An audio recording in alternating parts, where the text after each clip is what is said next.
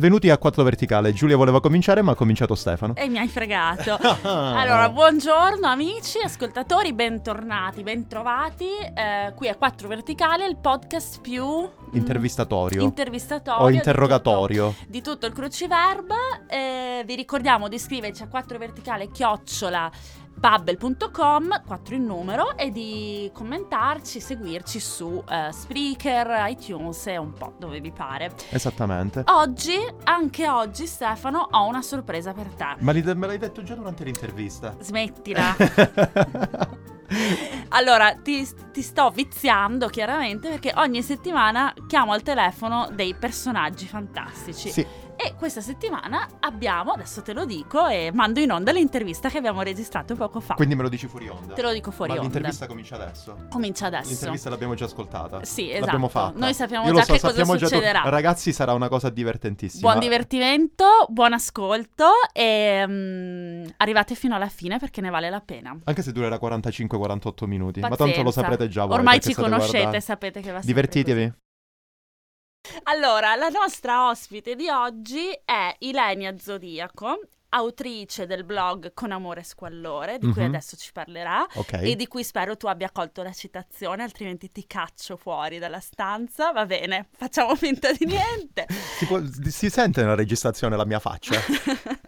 e anche recentemente ha iniziato a scrivere per il magazine di Babbe. Ah, sì, ho Eh letto sì. l'articolo. Allora, ha scritto un bellissimo articolo sulle lingue che vengono parlate nella saga di Harry Potter Mhm. e altri articoli che verranno pubblicati, di cui non ti voglio svelare in anteprima. Ci sarà anche un articolo sulle lingue di Game of Thrones. Eh, quello l'abbiamo pubblicato tempo fa, ma è un altro settore Quel- che non ci interessa. È in un'altra lingua?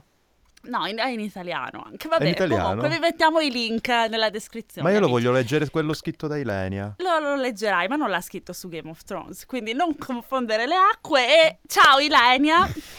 Ciao a tutti ragazzi, allora in- prima di presentarmi voglio fare coming out dicendo che a me non piace tanto Game of Thrones, almeno i Ah, libri. ecco. Ah, vabbè, grazie. eh, ok, eh, va bene. No, no- non parliamo di Game of Thrones perché per favore sto finendo adesso la seconda stagione, poi va a finire che me lo spoilerate. A Giulia so già che non piace perché a No, Giulia no, non io piace l'ho, niente. guarda, io l'ho guardato, fin- non ho visto l'ultima stagione, ho visto io sto solo la prima puntata dell'ultima stagione, poi sono iniziate altre serie che mi piacciono di più, cosa devo fare? No, Scusa, io se posso guarderò proprio... quello che mi pare, no? Io non vorrei monopolizzare l'intervista di- parlando di Game of Thrones, che comunque è un argomento spettacolare, a parte il fatto che è il mio personaggio preferito, non ve lo dico, però la cosa che mi piace di più è assolutamente questo connubio di lingue e soprattutto la gente che prova a parlare... Il lo- Dothraki, No, il esempio. Dothraki per fortuna quelli che lo parlano lo parlano bene, ma il Valyrian, Eh, quelli vabbè. che lo parlano, lo par- cioè la metà di quelli che lo parlano lo parlano male ed è una cosa molto simpatica e divertente. Ma questo non è E l'argomento Infatti non ci giorno. interessa, torniamo alla nostra ospite. Allora, Ilenia, raccontaci un po' quello che fai, raccontaci un po' di te. Allora, io ho iniziato ormai nel lontano 2014 eh, con un blog, appunto con Amore e Squallore, che per chi non lo sapesse è una citazione da uno dei nove racconti di J.D. Salinger, che è uno dei miei autori preferiti. Eh, quindi Stefano vergogna, ti aggiungi- aggiungo, perché lui non l'ha riconosciuta. No, tutti mi guardano male ogni volta che dico che è una ci- cioè ogni volta metto le mani avanti dicendo è una citazione di J.D. Salinger, non sono completamente pazza, eh, perché sai, è un po' strano, no? Con amore e squallore. E ad ogni modo ho iniziato appunto con questo blog in cui recensivo libri e poi però mi è venuto lo sghiribizzo di aprire un canale YouTube eh, che adesso è diventata, diciamo, la mia attività principale, oltre a scrivere per Bubble Magazine, ovviamente. Benissimo, allora, in attesa di leggere i prossimi articoli che verranno pubblicati su Bubble Magazine, vorrei anche parlare di un articolo in particolare che Ilenia ha scritto e che verrà pubblicato molto presto, Mhm. sugli scrittori che hanno scritto libri in una lingua diversa dalla loro. Libri o scrivevano ri- regolarmente? Entrambi. Ok, allora, tu ok. devi sapere che io sono estremamente affascinata dall'argomento perché io scrivo per il magazine in italiano, scrivo per altre cose in italiano e ogni volta che devo scrivere in inglese, mi capita di scrivere anche articoli in inglese, lo trovo molto difficile. Non perché non sappia parlare bene inglese, ma perché ovviamente non riesce a rendere in inglese quello che riesci a dire in italiano, con i tuoi modi di dire, con le atmosfere che crei, con eh, le espressioni e, e via dicendo. Quindi sono molto affascinata da questi scrittori che invece sono riusciti a creare dei capolavori anche in una lingua che non era la loro. E quindi Ile- quando Ilenia mi ha proposto questo argomento ho detto ma certo, ma ti, ti stavo aspettando, è bellissimo. Quindi Ilenia, vuoi raccontarci un po' che ricerca hai fatto? per parlare, per appunto per scegliere i tuoi autori e poi magari ci, se ci vuoi citare i tuoi esempi preferiti. Sì, allora ovviamente anche io sono estremamente affascinata dall'argomento, eh, mi, è, mi, ha colpito moltissimo una frase che ha detto Jhumpa Lahiri, che è una scrittrice indiana mh, mm, che parla ovviamente bengalese, che però ha deciso di scrivere in italiano, il che praticamente non succede quasi mai perché l'italiano è considerata comunque una, una lingua di lettere, sì, però comunque non esattamente parlata da tutto il mondo e, e lei ha detto imparare l'italiano è stato come eh, imparare a nuotare di nuovo, quindi imparare a nuotare una seconda volta, proprio per rendere bene lo sforzo che lei ha fatto per padroneggiare la lingua. Uh, la cosa bella è che uh, tutte le ricerche che ho fatto per uh, ricercare altri autori che appunto avessero fatto la stessa scelta, quindi scrivere in una lingua diversa da quella madre, eh, mi ha portato, alla stessa, alle, ha portato alle stesse conclusioni, eh, cioè il fatto che um, usano la lingua, non padroneggiano benissimo la lingua, nel senso che sono tutti poco fluenti, ecco, nella lingua che parlano. Allo stesso tempo però questa è una, un un vantaggio perché in questo modo trovano delle soluzioni espressive originali. Perché ovviamente chi non parla benissimo una lingua a volte eh, esce fuori con degli strafalcioni incredibili che però a volte in un testo scritto riescono ad avere una forza maggiore, una forza espressiva maggiore. Sì, Stefano ne sa qualcosa di strafalcioni, no? no eh, sì, sì, ma io li faccio anche quando parlo la mia lingua, nonché quando scrivo la mia lingua. No, comunque sì, a parte tutto mi sento abbastanza chiamato in causa perché io ho il mio blog e scrivo in inglese, però la mia domanda è... Nelle tue ricerche, Ilenia, quindi nelle tue ricerche nel trovare autori che scrivevano in un'altra lingua, eh, hai trovato delle dichiarazioni, delle, non lo so, delle, delle, espressioni da parte loro in cui dicevano sì, vabbè, ma tanto comunque io quando scrivo nella mia lingua scrivo in un modo, sono una persona, ma quando scrivo in un'altra lingua sono un'altra. Non lo so, una specie sì, di... Sì, assolutamente.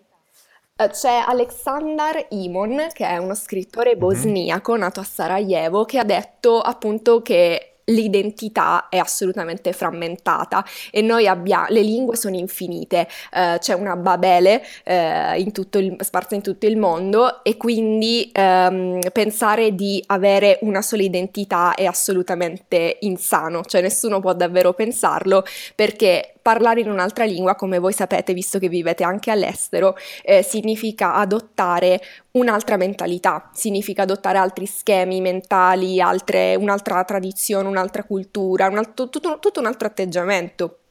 E lui dice È proprio vero. questo, dice appunto questo che l'identità cambia, cioè l'identità linguistica è, cambia totalmente.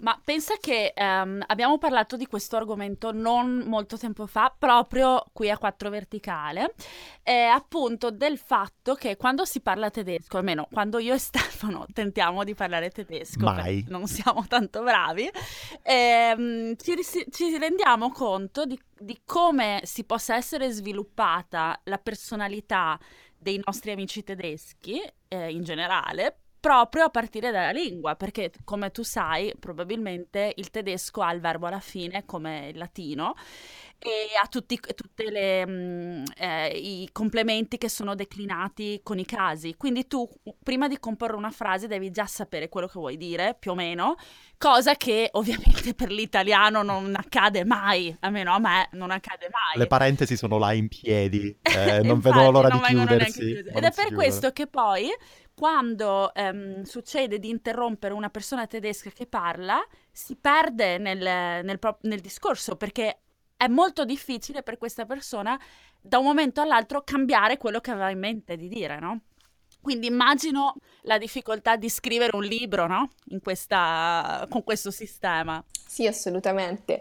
Eh, tra l'altro bisogna ovviamente fare una distinzione tra chi sceglie di adottare un'altra lingua per vocazione, per amore, come Tabucchi ha adottato il portoghese, per esempio, e chi invece lo fa anche per motivi politici. Eh, lo stesso Imon che ho citato prima eh, ha detto questo, io non parlo inglese per raggiungere più persone o comunque per sentirmi più libero eh, rispetto alla realtà del suo paese, la Bosnia, ma ehm, pa- scrivo per essere più impegnato nelle vicende del mondo, cioè per sentirmi più um, immerso in un certo senso nei fatti del mondo, anche perché l'inglese diciamo è la lingua globale, diciamo in questo momento è sicuramente la lingua globale. Comunque, eh, io ho letto l'articolo già perché sono molto fortunata e posso leggere quello che viene scritto prima che venga pubblicato. Posso leggere quello che voglio. Eh, esatto. e ho già ovviamente i miei preferiti che eh, coincidono casualità con eh, autori che ho letto. Che so- prima allora li dico io, poi magari tu Ilenia mi dici quali sono i tuoi preferiti e magari puoi dare dei consigli ai nostri ascoltatori. Allora, io ho adorato Agatha Christoph, eh, la trilogia della città di K, non so se tu l'hai letto, sì, Stefano. Sì, sì, sì, E eh, naturalmente quello che tu hai già citato, cioè Antonio Tabucchi, che è probabilmente nella rosa dei miei dieci autori italiani preferiti penso. Tra l'altro l'ho anche consigliato a Stefano perché è recentemente andato in viaggio in Portogallo e gli ho detto, beh, devi assolutamente leggerti Sostiane Pereira, che credo sia uno dei libri più belli, ma sì, anche so. linguisticamente, nella struttura delle... Fe- è splendido. E, e, tu, Ilenia, che cosa ci dici?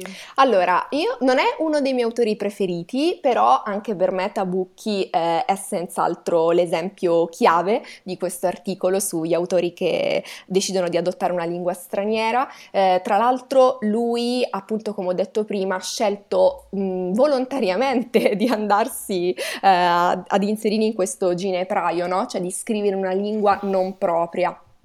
Eh, il, eh, anche per amore della moglie che era portoghese, è stato un professore di letteratura portoghese, insomma, eh, ha vissuto a Lisbona per tanti anni.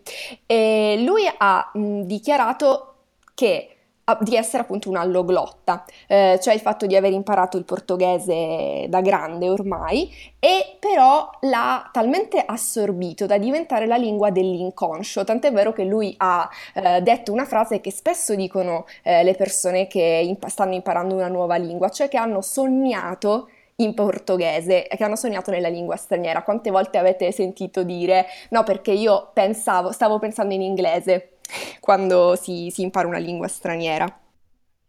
Sì, è davvero, confermo, perché io ho capito di aver imparato davvero l'inglese quando ho iniziato a sognare in inglese. Non lo so, io sono un po' scettico sulla questione sognare in una lingua perché per quanto mi riguarda non si sogna in nessuna lingua, o meglio, si ma, sogna in ma nessuna lingua. Ma se parli nel sogno, che lingua parli? Mm. Io parlo inglese a volte, mm. se il mm. sogno è in inglese, vabbè, scusa, ne parliamo in privato, un'altra volta. No, però è affascinante questa storia del sogno.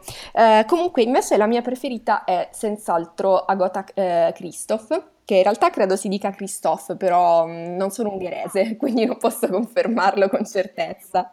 Comunque, lei è nata in Ungheria, però si è trasferita dopo la, l'invasione dell'Armata Rossa in Svizzera e la sua è una storia veramente forte perché lei è la classica donna che a seguito della guerra si è dovuta reinventare e ha dovuto in, imparare una nuova lingua da zero, solo che eh, la sua lotta proprio per la conquista di questa lingua è stata talmente feroce, però allo stesso tempo è stata talmente soddisfacente che lei ha deciso di adottarla anche per la scrittura.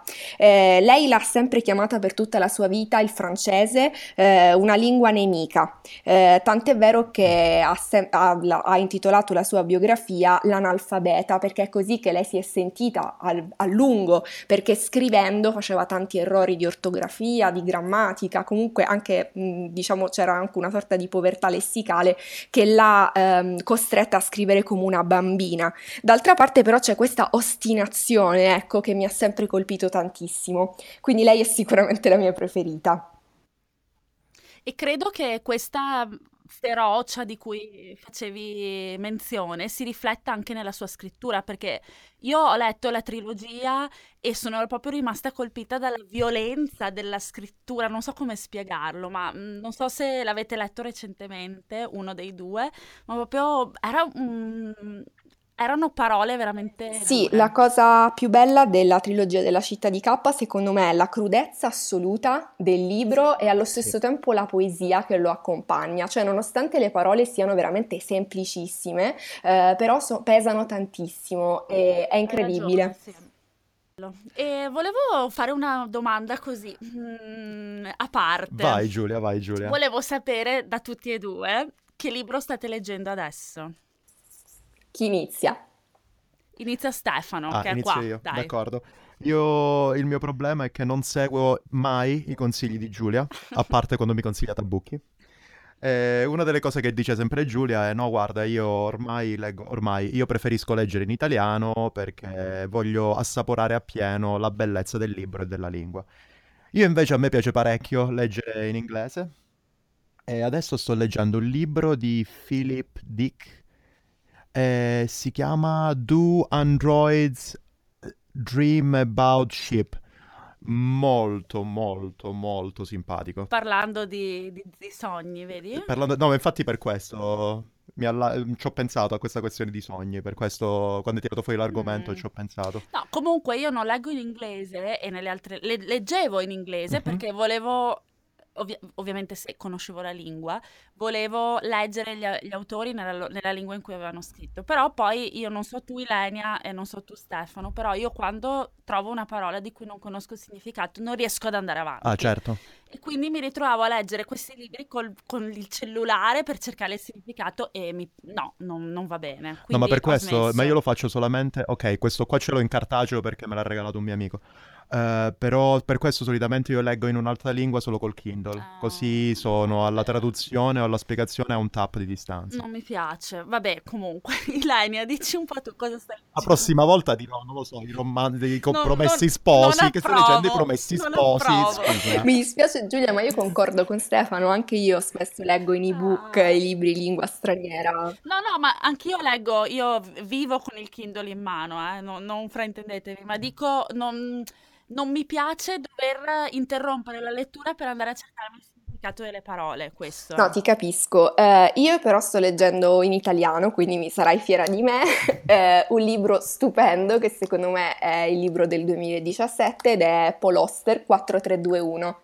Allora, la figata assoluta di questo libro è che sono quattro versioni della vita di un uomo. Avete presente Sliding Doors? Ecco, la stessa identica cosa. Quindi noi assistiamo eh, alla vita di questo personaggio che si chiama Ferguson, eh, qua- come sarebbe andata se.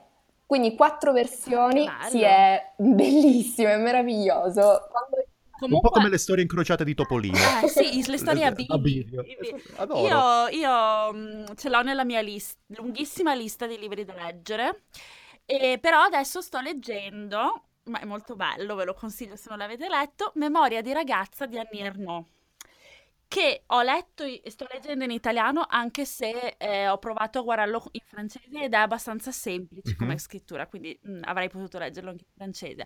Però ve lo consiglio perché è molto attuale come libro, anche se parla della giovinezza di una ragazza del 1958. Concordo, ass- molto, molto concordo assolutamente, io sto ascoltando eh, in, l'audiolibro di Nel posto ah. di Annie Ernaux e lei è fantastica. Ma quindi tu fai entrambe le cose contemporaneamente, Elaine? No, non contemporaneamente, eh, nel senso... Sì, lei, sì, lei legge con la voce sotto che, che dice... Fanta- no, nel senso che sia ascolti audiolibri sia leggi un libro. Sì, perché io ho un problema, non so se è condiviso da molti, ma sui mezzi pubblici leggo, però devono essere libri veramente molto brevi, molto semplici, perché altrimenti mi viene un gran mal mm-hmm. di testa. Quindi di solito accompagno eh, con l'audiolibro se devo fare dei grandi spostamenti vedi. Sì, però non mi piace questa cosa perché comunque Elenia va sulla concorrenza. Alla fine l'audiolibro è concorrente del podcast. Eh no, allora io, io vi parlo della mia esperienza. Io sono una grandissima lettrice da mezzi pubblici.